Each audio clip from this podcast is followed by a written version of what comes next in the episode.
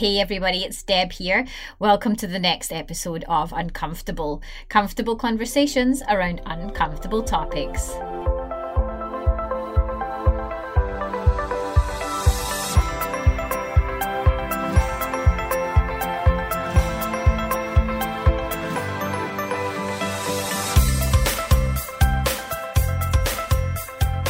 Hey guys, thanks for tuning in to Uncomfortable. Today, my guest is someone that I'm lucky enough to call a friend. Caroline MacGillivray is the founder of Beauty Night Society, a Vancouver based organisation that helps build self esteem and change the lives of impoverished women. At the tender age of three, Caroline began to explore a relationship with movement. Ballet, writing, musical theatre, voiceovers, and acting classes fleshed out her world. In the year 2000, while researching an acting role, Caroline decided to found Beauty Night Society, and this was based on an interaction that she had with a woman who was in need of some help. After 18 years, Beauty Night Society is now an award winning registered Canadian charity. Beauty Night has given more than 50,000 life makeovers to women who live in poverty. Caroline's efforts have not gone unnoticed. She is honoured to be a 2002 Flare Volunteer Award national recipient, Shakti Public Service 2012 recipient, 2010 Spirit of the Crane Gold Community Award recipient, a Me to We finalist nationally, and a two time Women of Worth finalist and a five time YWCA Women of Distinction nominee. In addition to wellness and health promotional work, Caroline began teaching classes workshops, speaking engagements, dance, qigong, yoga, aerial yoga, and that's just some of what she offers. In addition to her Beauty Night Society work, Caroline also is a master's in medical Qigong, a yoga teacher, and a radio show host. I really hope that you enjoy our conversation. Now, do note that there will be some adult language, so you'll want to pop your headphones on.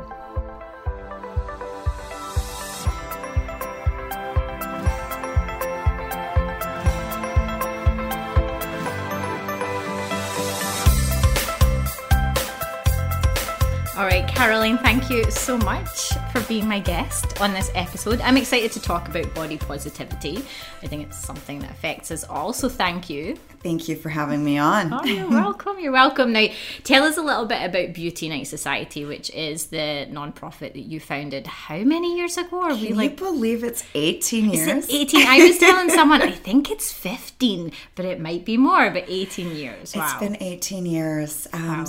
Yeah, thank you.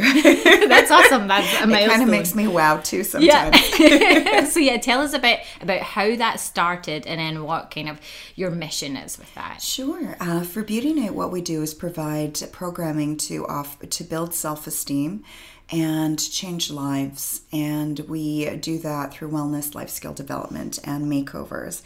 And uh, gosh, 18 and a half years ago. I feel wow. so weird saying that. And every once in a while, people look at me. I think it's because of all the yoga I do, where yeah. they're like, really? You're You're, not, how old you are don't you? look old at all.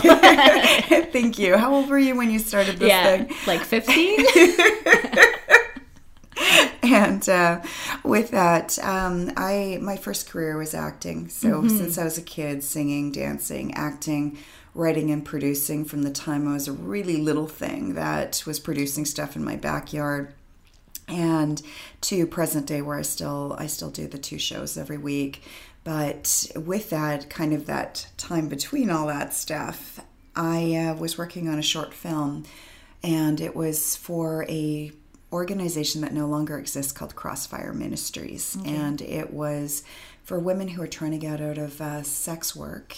And it was uh, founded by a man who had actually found God in prison, mm. who was a pimp before that. So I guess to make amends, had created uh, two safe houses for the women so they could escape from their abusers and their pimps, and to start fresh and okay. start to heal. So I started volunteering in the East Side at Wish Drop In Center and wanted to make the women feel good. I didn't really know what that was, even though I'm born and raised in Vancouver. I really had no concept of what that was going to be like. So I knew I was mm. there to serve meals, to call and help them find shelter beds. In a lot of cases, sometimes calling uh, either the street nurses to come in to do checkups for somebody, sometimes helping them fill in what they used to call the bad date sheet. And I really don't mean a Tinder date, I mean like mm-hmm. stuff that and I shouldn't joke about it, but just stuff that should never happen to any human being. Yeah. It's just extreme violence and horrific, where the mm-hmm. women would want to warn other women. So they would have a form. It's now called uh, the Red Alert Sheet.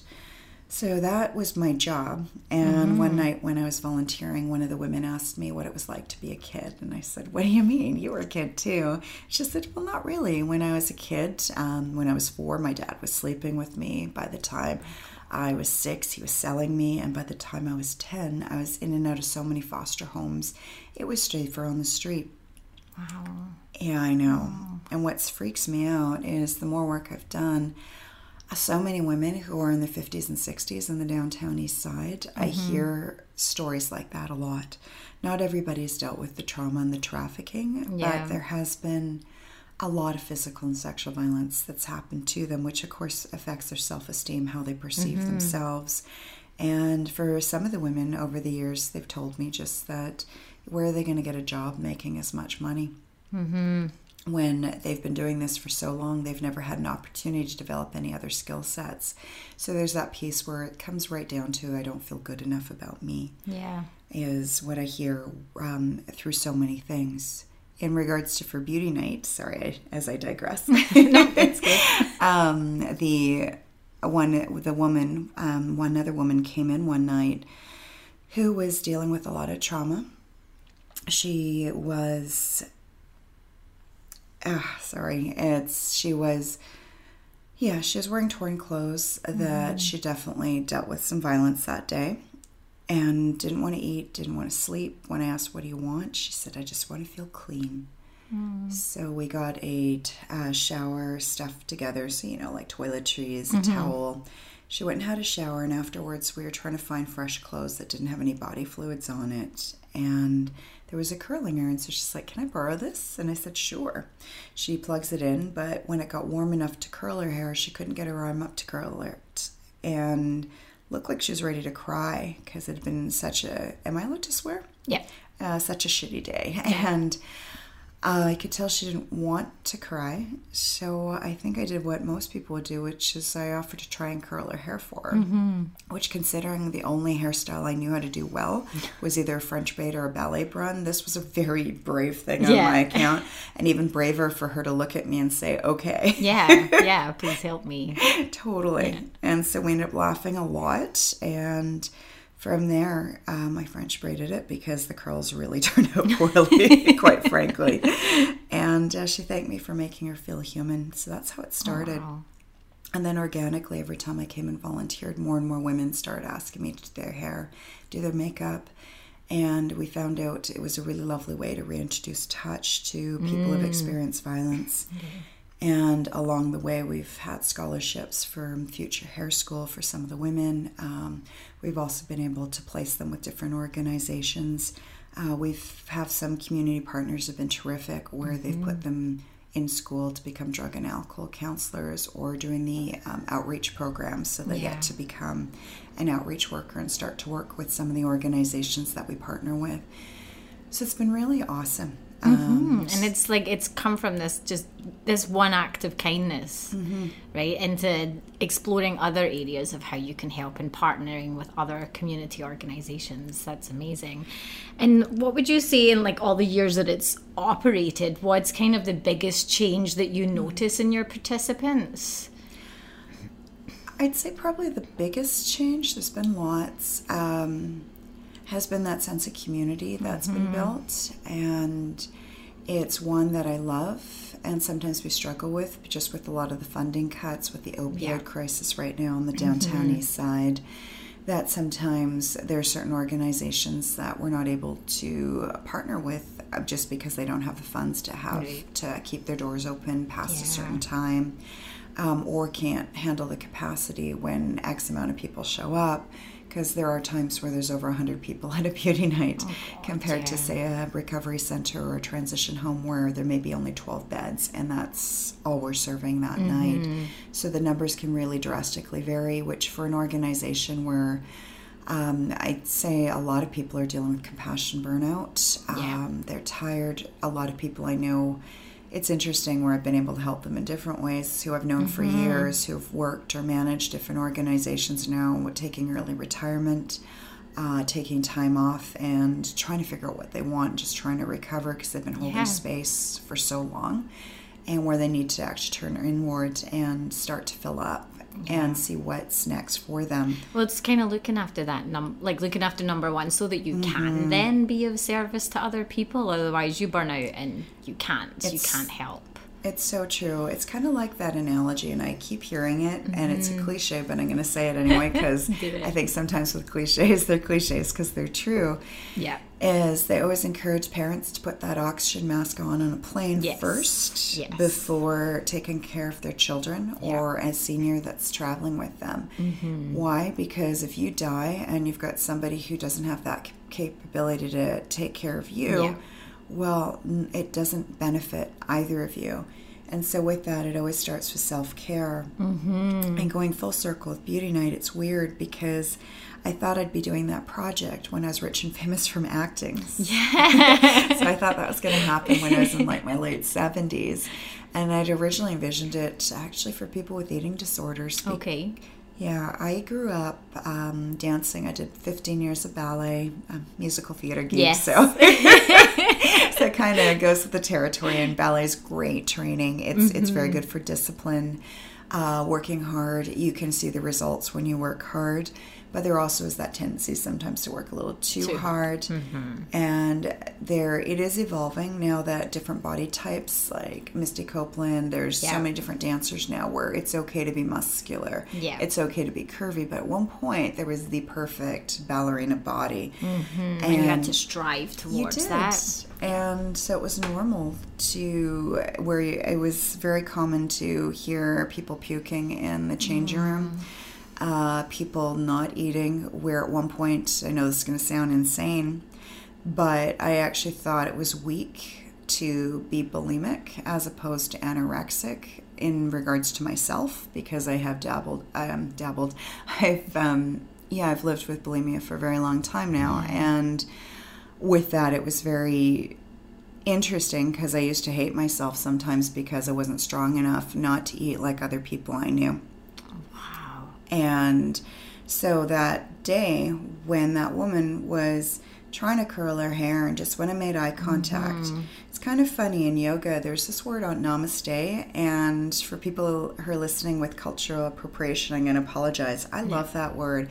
It is all about you know seeing yourself in other people. Where mm-hmm. usually it's a direct the you know the light.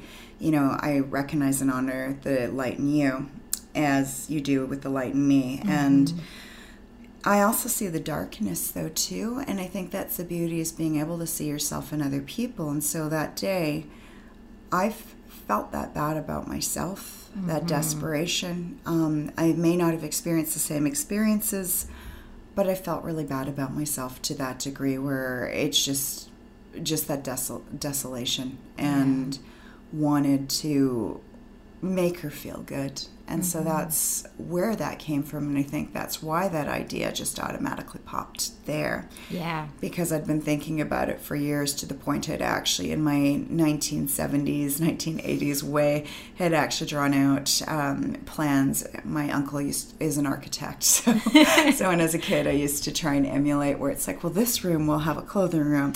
This room, we're going to have the makeovers. Your dream home. Totally. Yes. This won't be the counseling area with this. Yeah. And because of the fact, by that point, I knew with um, bulimia, anorexia, and a lot of eating disorder, uh, disorders.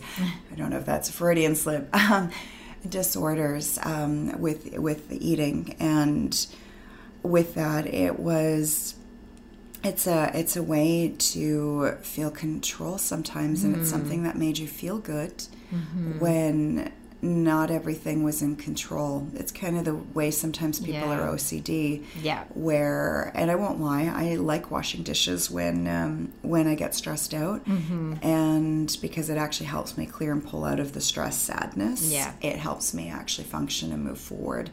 And I think that that's important to uh, see what works for you, but making sure actually checking in with that actual core bit of yourself and breathing into it, which I know from Innocence Beauty Night, um, doing Qigong and yoga.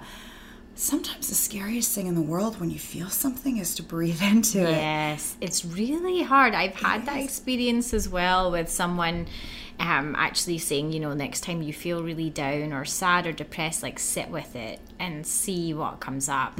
And um, for me, what happened was, in the end, it wasn't that bad.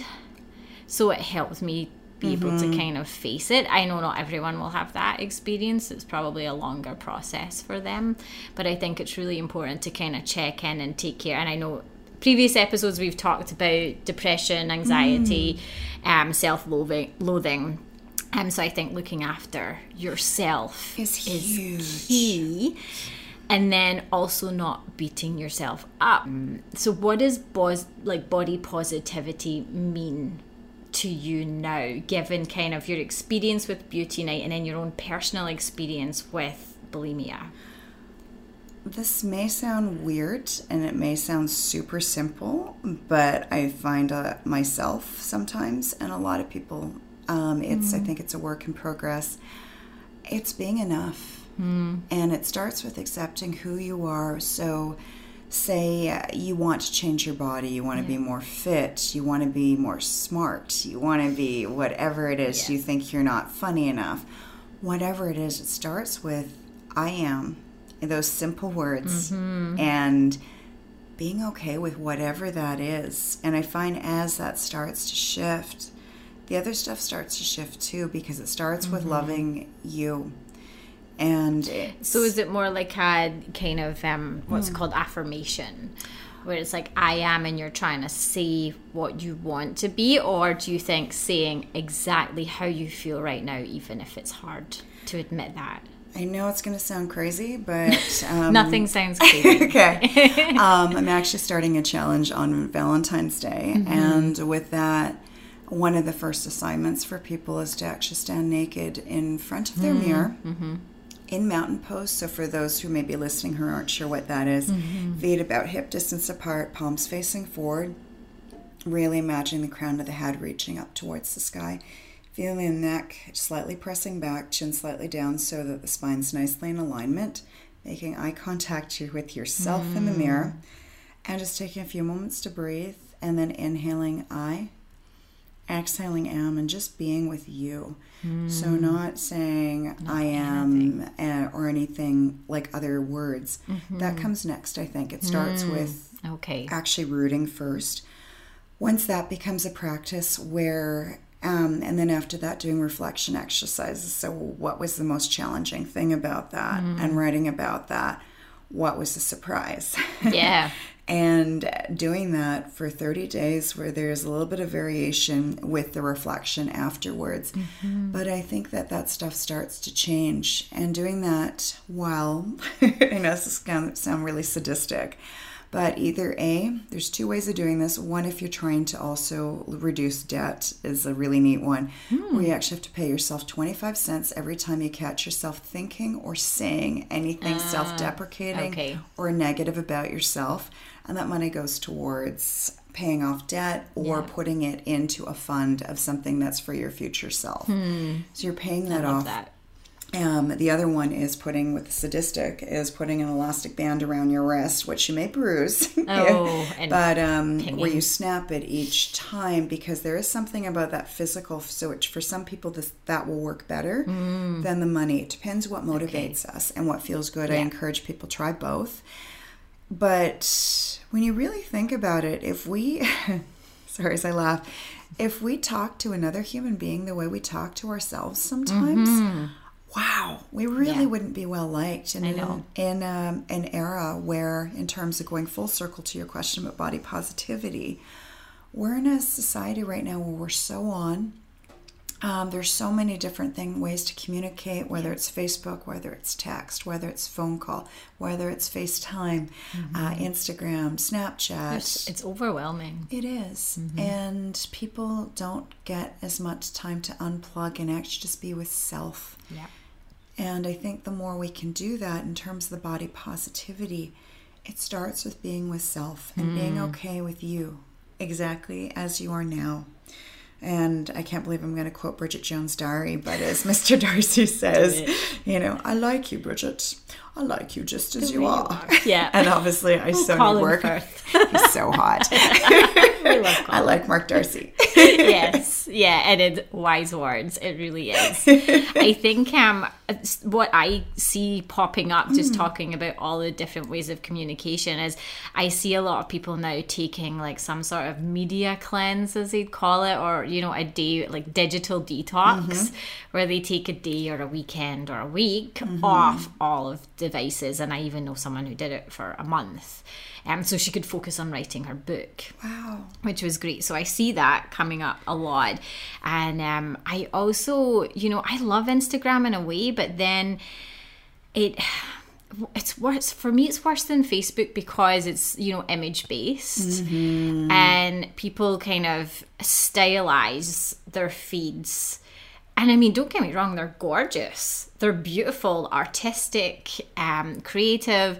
But then you instantly think, oh, that person's totally got their life like perfect.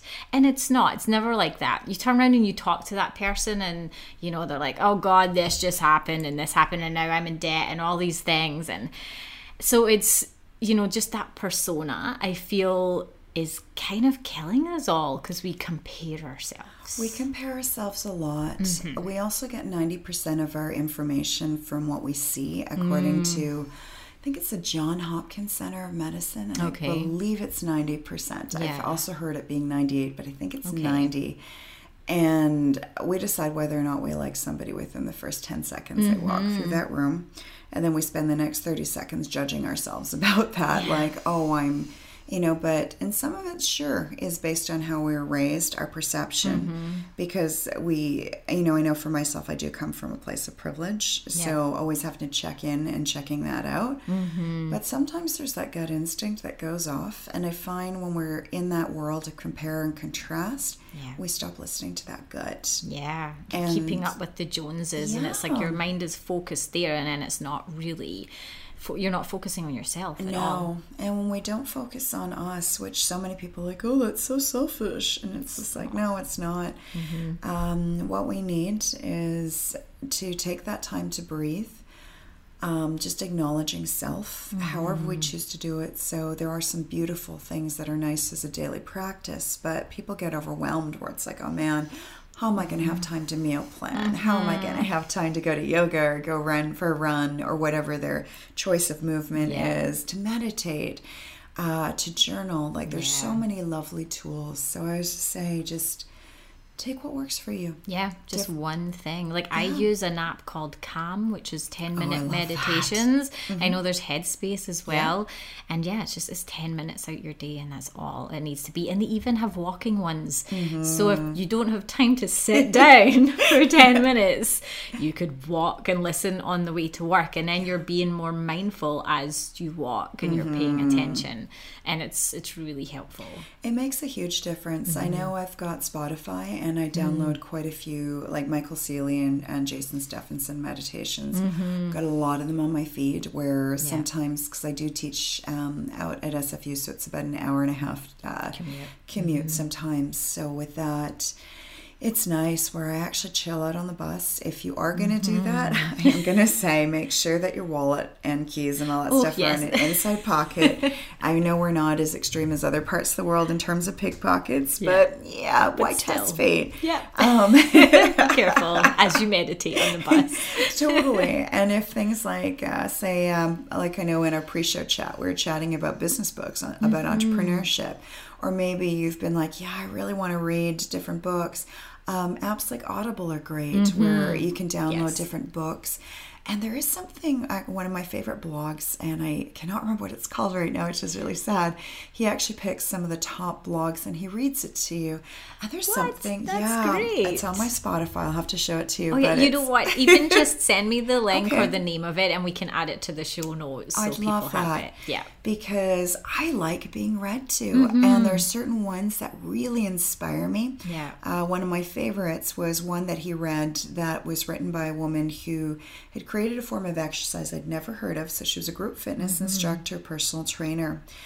And she talked about the first time she created this class, taught it. She started off with, I think, 15 people in the room. By the end of that hour, one person was left. Oh, God. So she felt about so small, like not And even a as yoga high. teachers, Oh, well, yeah. yeah, relate to that. When you get one or two people showing up for your class, you instantly blame yourself. Totally. right? Mm-hmm. Where it's just like, you know, it's just like, okay, what, how can I best serve? What am I doing wrong? Mm-hmm. But hers got so popular over time where she, the, the people who needed that started coming to her class. Mm-hmm. She started building it and then she took it to the next level, which was training other teachers to teach that style of class. She was doing videos to do it for the training, so they had that for reference, but would always get another instructor to do it.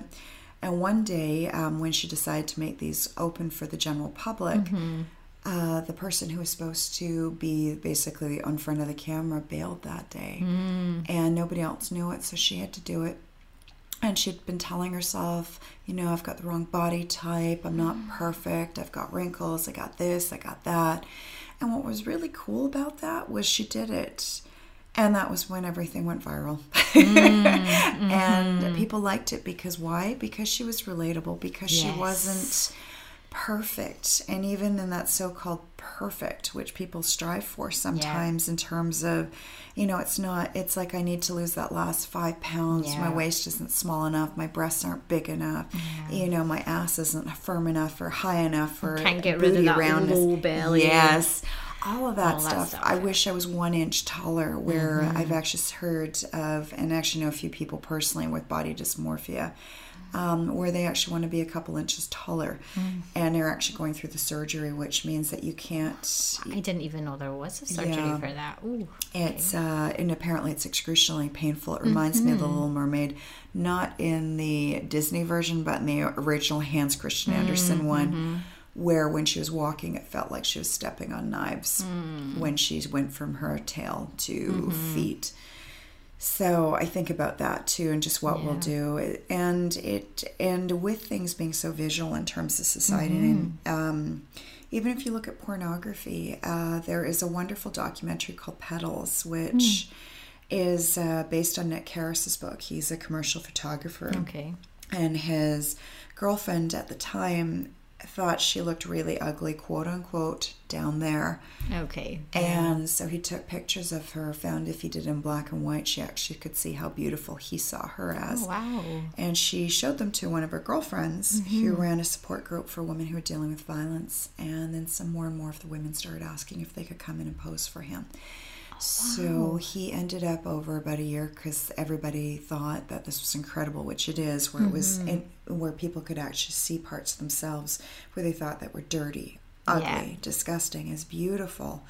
So it was taking that, and then uh, he created the book, which he had to self-publish. Of course. And with that, what I thought was neat was they eventually did um, a documentary, and it was very cool because they had a lot of different sex educators on there.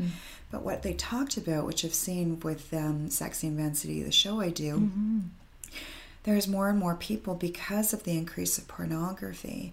And again, we're visually, you know, we get a lot of information for what we see, where all of a sudden it's not enough, or it's like my labia are too small or they're too big, they're too funky looking. Um, I don't like the color, you know, the anal bleaching, all of that. And um, Eve Ensler, which this one breaks my heart. She's the one who wrote the Vagina Monologues. Okay. Her follow up to this was The Good Body, which I was lucky enough to have an opportunity to see her perform it in Vancouver twice Oh, about 10 years ago. Yeah. Uh, she's got one monologue she wrote in that book, and it was about a woman for, I believe it was their hus- her husband and her 25th anniversary. And uh, all she'd ever wanted was to be able to feel connected, feel intimate with him, feeling that intimacy and connection and hopefully have an orgasm, which she'd never had. And with that monologue, she went and had um, she went and had a hymenoplasty, um, which apparently they were at the time. I had spoken to an, a sexologist, Dr. Faisal Sakuran, um, and he said that in LA he had heard that they were, were quite common about five or ten years ago. But uh, with that, and of course her husband loved it, but of course I don't know what your experience was, and we don't have to talk about it on air. But a lot of women find the first few times really incredibly painful. Yeah. So having a hymenoplasty where sex is all of a sudden is excruciatingly painful is not fun. No. So she didn't No, enjoy it or feel all. sexy at all because of the pain. Yeah, and it made me think about other things. Yeah. Like I've got a, so many girlfriends um, at this stage of my life who are moms, Mm-hmm. um, whether their kids are really young or whether they're in their twenties now going to college. But with that, uh, so many of them who have had to have an episiotomy, um, and just where the cut is a little too Mm-hmm. very deep. And with that, when they were stitched up, where they got stitched up a little too tight, and all of a sudden, sex wasn't painful, so they actually had to redo everything. yeah. And that debate, because it was so painful going through it the first time, do I really want to? It's kind of like, I guess, Do when you break again? a, a arm. Yeah, do you want to get it rebroken and reset again? Yeah. Um, and especially there where it's such a delicate area, um, just being able to uh, heal. Yeah. But I, I think about it about takes that. a long time to heal as well. I've it heard. does. Yeah. Yeah. Yeah, that's it does. ooh, painful. I know it's it's bad enough um just trying to feel confident in your own body on Mm. a day-to-day general going to the office get groceries never mind also in the bedroom. And that can be really challenging for a lot of people.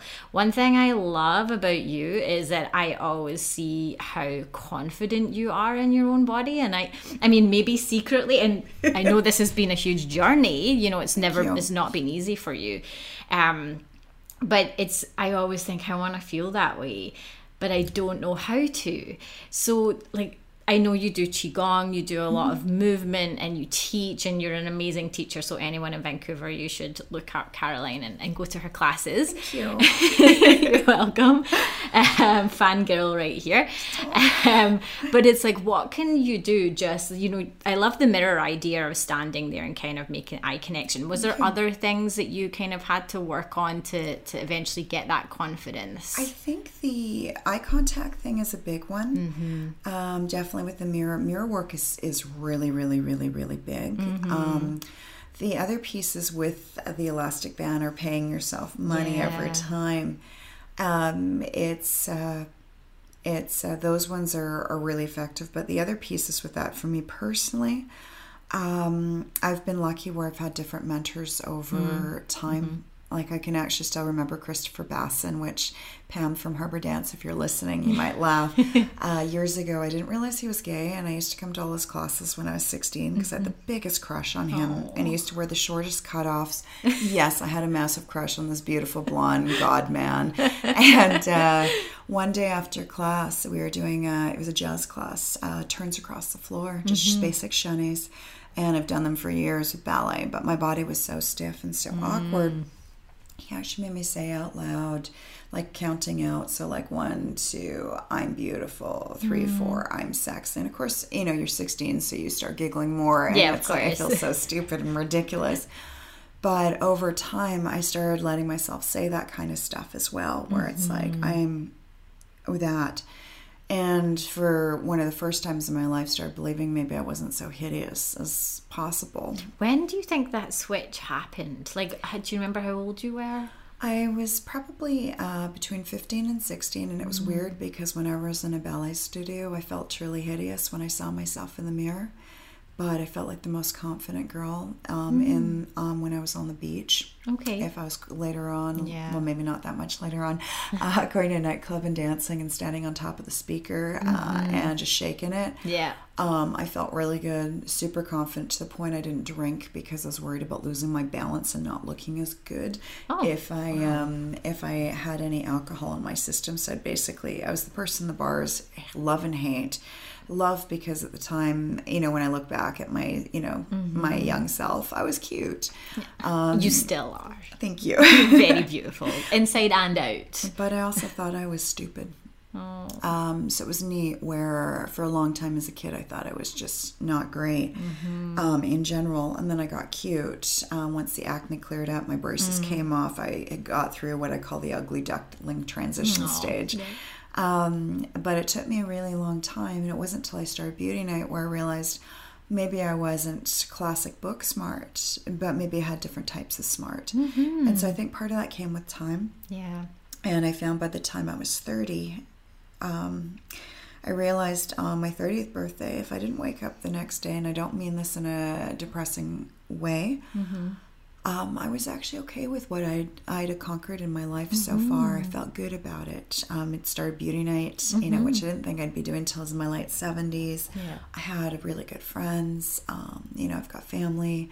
I've been very, very lucky, Yeah. very blessed, and I've got my health. So that was huge. Um, so that, and after that, it's it's been good. I've Just had, like looking at those positives, being Yeah. grateful for the little things that, you know, are really good about your life. yeah, Yeah, because we do. We get sucked into the stuff that's not working. yeah.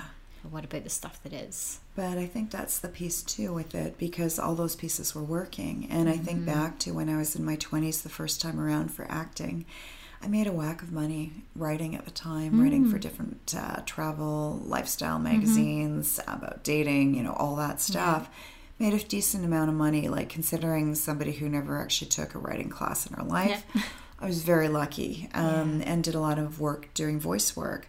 But actual acting, every time I came in and I'd see people in the waiting room, I'd actually feel guilty and I didn't want to actually book the gig because of the fact I was always worried I was taking it from somebody else. Mm, like someone else who really needed it, or Uh, somebody else where I was worried because I was such a pleaser and had to actually address that piece of myself. Mm, right? Which uh, so in terms of when did things change, it's Mm-hmm. it's been a gradual process through my life where I think the final one, which didn't happen until 2014, where by that point I'd been doing beauty night for 14 years. Mm-hmm. Um, in 2010, I finally started getting paid for it, which my board had to fight me because Yeah. I felt guilty getting paid for something Mm-hmm. that I really got a lot of joy out of. Um, which there's a great book uh, by Dan Pallotta called Uncharitable Mm. and talks about as a society how we perceive charity. Mm-hmm. And I fell right into that because I thought I'd be rich and famous when I started this thing. Yeah. Not doing this where, you know, I was temping all the time at different offices, Yeah. teaching dance classes. Um, and doing this where I was barely, you know, I was barely living off of like seventeen, eighteen thousand dollars a year. Like I was basically, I wouldn't even call myself working poor. like, um, it's pretty crazy. I started working for Beauty Night, um, had more money than I'd expected, and even then it wasn't huge money. Yeah. But because I still had all that other contract work coming in, um, I ended up uh, owing nine thousand dollars in back taxes. My partner at the time lost his job, so I was supporting both of us Yeah. on uh, two thousand dollars a month that I received from Beauty Night. Yeah. Um, which I still make thirty thousand a year, which I'll just be super transparent about that with the yeah, charity. which I mean, when, compared to what other executive directors in nonprofits is so it's little. Mm-hmm. It's literally nothing. I mean, even in, you know in a regular regular job Mm. in this city. Um, you know, God, you have to be making at least what 60, 75 just get to get by. by. Yeah. Um, so yeah, that's that's nothing, and I know from your hard work that you deserve more than that. Thank But I also understand that struggle. I, I get the you know, it, you feel like you want to do a good thing, Yeah. and you love it, Yeah. and you're trying to help other people and not wanting to take that money and kind of give it back. No, because you keep Yeah. feeling that it's just that that money should go into programming, Mm-hmm. but by actually receiving for it, what that shifted was a like if I all I have to do is look at the books, which Mm-hmm. before I started getting paid, I we pulled in five thousand dollars a year. Um, within that first year, pulled in fifty k. Mm-hmm. Wow, So yeah. there was more money because I was able to let go of some of the other stuff Yes. which I think that's the big piece. We're terrified of letting go of what's familiar, what feels Mm-hmm. safe, to actually take that jump and go. Yeah. And And, then what- it's also looking after yourself. It is. Right, it's going back to putting that mask on to Yes, yourself before everyone else or your kids and you know seniors. Yeah. Um. Yeah, you need that money to take care of yourself so that then you have the You energy. can take care for other people. And I think that was the biggest piece for me with the money piece, where I Mm-hmm. always felt guilty. Um, I'm lucky. My Um, my dad's done very well, and at some point, um, even even though right now that money's being used to care for him, and I want him the be- best life possible, I know he's made sure that my brother and I will not be without at some point. So I think at my deep roots, I've always felt bad about receiving money where I know at some point, even if it's not presently, I have it. So, you know how in uh, recovery they talk about a lot of people hit rock bottom? Well, for me, I ended up getting a notice from the government saying that they were garnish my wages. So I was going to be living off of $1,000 a month in Vancouver. Our rent at the time was, I believe it was twelve um, and realized we weren't going to do it. So A, I had to have a frank conversation with my partner. He had to get a job. And that's hard enough. The money conversation is, is It's tough. difficult. Um, at that point, I was offered a scholarship for Karma Teachers to Mm, become a yoga mm-hmm. teacher, which I just finished my first year at Qigong Yeah. um, to become a medical Qigong uh, therapist. Everybody thought I was nuts to just say yes to that that scholarship because I was going to be taking a month to do a 200 hour course, still have to do all my work, and having no money coming in. Um, I said yes, I did it. Best thing ever because within um, the, I think I believe I graduated on a Thursday that year. Um, I had already been very systematic about business and drafted up a business plan, everything um, which people were bugging me when I showed up for the first day of class because they went around a circle. Hi, my name is. I'm here. I really want to become a yoga teacher, which at the time I'm like, I really want to help people because I do love connecting body, mind, and spirit. Um, but I also know I, I actually need at this stage of my life to be teaching because I, I do need to be sustainable. Yes. And then after that, stuff started coming in. Mm-hmm. Um, I did get involved with a little bit of more volunteer work because, again, I wanted to teach as much as possible to be the very best. Kind of get experience. Yeah. Um, but because I'd been teaching dance for so long, I already had certain things that I was decent at as a teacher. And then from there, it was lovely where um, somehow that started to shift. And I managed to pay off all that debt within a year. Amazing. Um, my ex and I broke up. And since then, I've been, knock on wood, very lucky um, with uh, finances where I realized, and it was neat because, in terms of things that what we can do to feel confident, etc. Um, one of my mentors, Michael David Sims, who's my acting teacher, I was way back when, Yeah. is present day. He says to take four sheets of paper, and it's really fascinating because I've used this for life skills development Yeah. classes I've done. On one page, what I believe to be true about sex, what I believe to be true about money, what I believe to be true about love, and what I believe to be true about food. And then you stream of consciousness writing, where Yeah. it's just like what I believe to be true, and you keep writing. Um, so I guided everybody with this, and I did it for a couple groups a couple months ago, and I did find it really fascinating because I found with that belief with money, it affected quite a few people. They didn't believe that they could afford to eat well. They didn't believe they could make the life changes that they wanted. Yeah. They didn't believe they could have a relationship because they didn't feel good enough. They didn't have Yeah. enough. So in terms of body positivity, um, we I think of our body as a container. So we've got our body, mind, and spirit. So with that, it starts with actual acceptance of self. Mm-hmm. And I think Yeah. as we keep evolving through time, there's going to be more and more things. Our bodies are going to sag. They're going to wrinkle. I mean, we just have to look at like the industries, like the health industry, where I mean, it's a bill, you know, it's a gazillion dollar industry. Oh, yeah. um, for all of the stuff. Like I look at my my dad's bills sometimes, like just the Mm-hmm. medications, uh, this that, and he. Yeah, sometimes I worry because he doesn't look as happy because he's not well. Yeah. Um, and is it really kind of us to keep people alive as as long as we do, where they don't feel good, they don't feel healthy, and actually being able to have those conversations. Yeah, should they have the right to make that choice if they Mm-hmm. want to end things? Yeah, and then on the opposite end, you look at uh, the increase of plastic surgery. We look at the increase of like even s uh, stuff that yeah, I was going to say Botox, yeah. collagen, Yeah. um, the sheer volumes of supplements that are out Mm-hmm. there. And with that, where it's like everything's the right way, I think it starts with again coming back to self. Try what try things, see Mm-hmm. Yeah. what works for you, but start with self. Because once plastic surgery is done, it's Can't done. go back. No, and uh, whether or not it's getting liposuction, wha- Mm-hmm. whatever it is, it's um, be kind to your body. It's your container.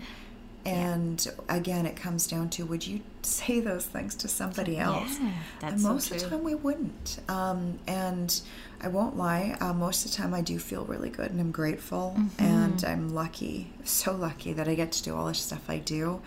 Um, and I love my students, I love my friends, my volunteers, Mm-hmm. Yeah. uh, my family. But there are times that stuff does get overwhelming and it comes down to that pleasing piece. So, Yeah. what I've been learning in my old age is I think You're it's, not. well, you know, I am 100 and something. Look good for my age. but um, it comes down to feeling good about who you are. Yeah. And because I'm gonna, and I use this analogy a lot in yoga class, where I always talk about yoga. To me, um, even though there's so much philosophy behind it, but because I teach a lot of rec centers, etc., I don't always go into the philosophy behind it, just Mm-hmm. yeah, because kind of keep it. I keep simple. it simple, but what I do talk about is the fact that your body is a container. Through the practice of yoga, A, we forget to breathe three quarters of the time Mm-hmm. in life. B, we move into different shapes and learning to check in with yourself. Is it sharp? Is it shooting? Is it Mm-hmm. electric? If so, get the fuck out of there. Yeah. Um, if it's uncomfortable, checking in, is it because I believe this to be true, where it's something I've been taught since I was a kid? Mm-hmm. Is it, you know, is it because of an experience that was really horrifically bad? Yeah. Which may not necessarily be the fact that this time we do it, it's going to be bad too. Mm-hmm. And checking in and breathing into that and seeing if that edge where that trigger is kicking up, are we able to breathe and are you able to go past that? Just like you would if you were working on splits where you may hold something for a little bit, Yeah. you know, squeeze up, um, engaging the thigh muscles and then relaxing into it, or sometimes you get a little bit deeper and that edge that was there softens. And finding that we shift and learning the difference between what's actually dangerous because sometimes we do stay in stuff because we're like, I just want to see what's going to happen. Mm-hmm. Yeah. Or I'm strong, I can handle this. Yeah. And being able to recognize that. And that starts with breathing and really being in your body. And with yoga and being in those different shapes, it's an analogy of life. Oh, definitely. It's not just in the yoga pose. No. Yeah. Life goes up, it goes down. And the more we can breathe and experience those different shapes and being able to check in with ourselves is it Mm-hmm. sharp? Is it shooting? Is it electric? Bye bye. Yes. Or is Yeah. it uncomfortable? And what can I do to start shifting that? So, whether or not we realize that, man, I'm actually prejudiced against that. Um, I'm being super judgy. Is Mm-hmm. That is that for a reason? Be or you know, where does that stemmed from? Yeah. Yeah. I mean, it's kind of the reason I do this podcast Hmm. Is to have these uncomfortable conversations and it's it's kind of learning for me. It's like what conversation even the topics, right? It's like. Yeah. what conversations do I want to do? And sometimes it's like, oh, I could do this one because that would be easy for me, but I know there's another one in the back burner that or maybe I'm like hmm, I know that that would be way more interesting. Like, why am I afraid to go there? Yeah. and um, yeah, it's it's been good to kind of sit down with people and talk about things that are deemed uncomfortable, Yeah. um, because you actually it's like the softness sets in and you can get past mm-hmm. that belief that this is a taboo topic or we shouldn't talk about this. And I think the more we have those conversations mm-hmm. and being able to breathe through it, we don't get triggered. So, for example, mm-hmm. on Facebook, all you have to do is just troll through your own feed and just see how people get really angry. And part of it is because, again, it comes back to being on all the time. I was joking because my business has always, my mantra with it has been jump, balance, breathe, which I always thought mm-hmm. was kind of summarizes. But lately, it's been unplug, Yes. breathe, be, Yes. which for me is really resonating more with who I am right now and the the students I'm getting coming into class Mm-hmm. um, and just just people where it's almost like their guides where it's like ah okay I meant to relearn that or Yes, meant to hear that right now They've come in your life for a reason. yeah, Yeah. and just uh, just trusting and uh, and uh, I think that's the biggest piece too is it comes down to boundaries Boundaries is huge. It's like It's a whole topic on its It is, right? but the more we breathe into that, just that simple I am, Mm-hmm. the more not only do we know who we are, even though that changes Oh, yeah. from moment to moment, Yeah. but there are core bits of us that are our truth. Mm-hmm. The more it's easier not to try and please as much because we're coming from a really solid foundation, just the way you would if you're going into, say, Warrior 2, where you want to make sure your feet are nicely foundation before you Yeah. open up the arms and allow the mm-hmm. bones to stack. It starts with the foundation of the feet first Yeah. and being able to find that because then you can actually feel that warrior spirit, that mm-hmm. strength, that Kind power. come up. Yeah. it feels good. and it's the same with that I am. It starts with that. Mm. The other pieces are tools to try and guide you there. And I say try them all, mm-hmm. see what works for you. Yeah. But it comes right down to that. And in terms of body positivity, it starts with changing those pieces. From there, I think the more we do that, the more things will change where people are, are going to be more honest and they may not be more honest online. And that's okay. I don't know if that's what that platform's for, quite frankly. Um, I think the main thing, as long as we show up for ourselves in our own life, is key. And You can't control what other people No. do, think, see. You never will, so you no, can. but Yeah. what we can do for that piece of it is set alarms where it's like, all right, I'm checking my email and all my social. I have 15 minutes to do it right now. Go nuts, do it. Yeah. Um, and then that alarm goes off. You don't do it again for a while. Yeah. You can actually address all of your things, like with your um, Gmail, etc., where it's like I will be um, test checking it from this Mm-hmm. to that kind of thing, and and training the people in our lives that um, to respect that. yeah, Mm-hmm. because there are people. I mean, my dad's got dementia, so there's days he he'll he'll call me about the same thing 35 Mm. times, and he won't remember that I've answered the phone the first few times. Mm-hmm. Yeah. Where now, even though I know it causes him anxiety and it hurt me a lot at the beginning, it was killing me um, not Mm-hmm. doing it because I'd be so stressed out for the rest of the day, and I'd carry that stress with me. Yeah. So turning that stuff off. Mm-hmm. Um, if somebody is listening to this and is looking for uh, job interviews or is, because I know a lot of people are entrepreneurs, so you're always Mm-hmm. looking client wise, Yes. just being really upfront about it. Mm-hmm. Um, just like, yeah, I'm going to be checking, blah, blah, blah, blah. And some people even have it where they'll actually set up for meetings where you can use something like Calendly. Yes. which Where you could actually be like, I'm, I'm, you know, blah blah blah, not These available. These are the These- times that Yeah. are available. That's all you've got to choose from. Yeah. Yeah. Oh, I've been there with my clients. Oh yeah, because you, well, you've been doing virtual assistants, so yeah. Yes, so Yeah. there was a lot of boundary setting that had to happen. Oh, it yeah. was definitely a big lesson Yeah. In that. You could probably um, do your own podcast on that one, which that- people that- need to learn. boundaries for entrepreneurs for sure. well, I think boundaries for everybody Everybody, because yeah. Mm-hmm. it's hard. If you're an employee, it's hard too because there's that expectation. They send you a message at three in the freaking morning. Why didn't you? Because I'm sleeping. Yeah, I know. or I'm out for dinner with my family, or you know, or I'm, I just want to curl up and watch a movie on Netflix and chill. no the fuck out. distractions. Yeah, Yeah, no distractions. Just feeling good Yeah. and just taking care of you. And I can't believe I swore so much in your podcast. I'm so Please sorry. Please do not apologize. I always give a little bit of a warning at the beginning. there So may Do not worry. I could talk to you for hours, but I know that you also need to go teach today. Um, Caroline, thank you for your wisdom. I really always love talking to you, but you know that. I do, and I love talking to you too. So thank you so much for having me on here. And if anybody's interested in finding out more details, they can always reach out too. Mm-hmm. And we'll post links to Beauty Night Society and any other links you want to share with us for people to reach out to you. Then I'll post those in the show notes. oh my goodness, thank you so much. Thank you. Hey everyone, thanks so much for tuning in. Now, if you're someone like me who struggles to appreciate your body, then I hope that after listening to Caroline and I's conversation, you walked away with some tools on how to overcome that and hopefully start loving yourself.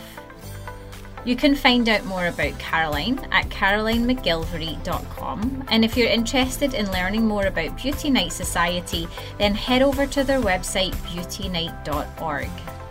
Caroline is also the host of radio shows Sex in Van City and Humans of the Downtown East Side, which both air on savonradio.com.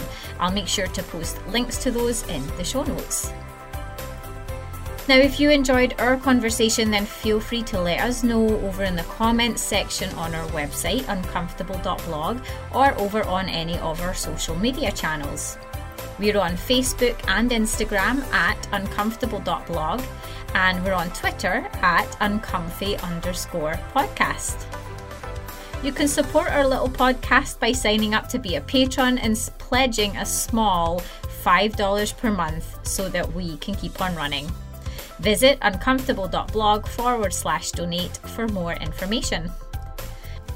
Thanks so much for listening, guys. Now go out there and get uncomfortable.